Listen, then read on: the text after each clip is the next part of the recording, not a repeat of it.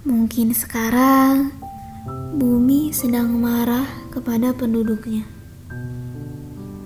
Situasi pun sedang menjauh dari jiwa penuh ambisi, besar penarik makna. Dan hanya benturan yang nyata adanya. Bumi kini menunjukkan sikap geram kepada sang perusak. Situasi mulai berbicara bahwa ia kini sama sekali enggan untuk memberi dukungan.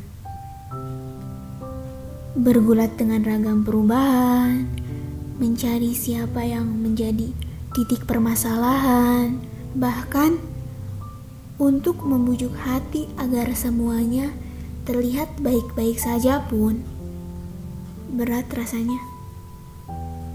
Aku memang sedang berusaha menjadi seorang perencana perencana yang tidak akan pernah bisa ditinggal oleh doa.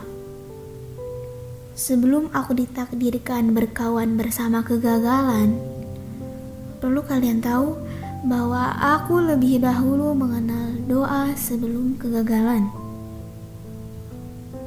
Tapi mengapa selalu kegagalan yang tampak lebih dulu?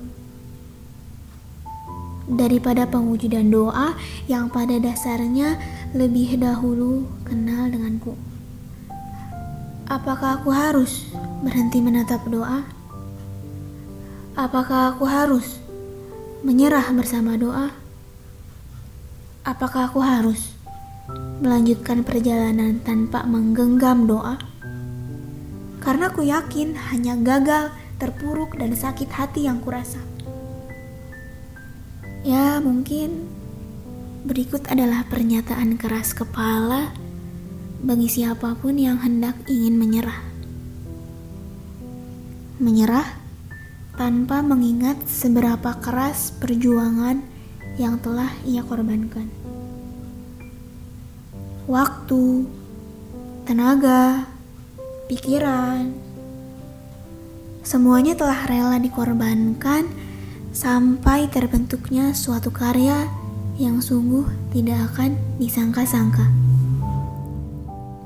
Berjuang bersama ego memang terasa penuh drama. Tanpa kita sadari, segala drama yang berbaur bersama ego kelak akan bermakna yang akan disempurnakan oleh tawa dan air mata yang berujung bahagia. Selamat beranjak dewasa, para kaula muda.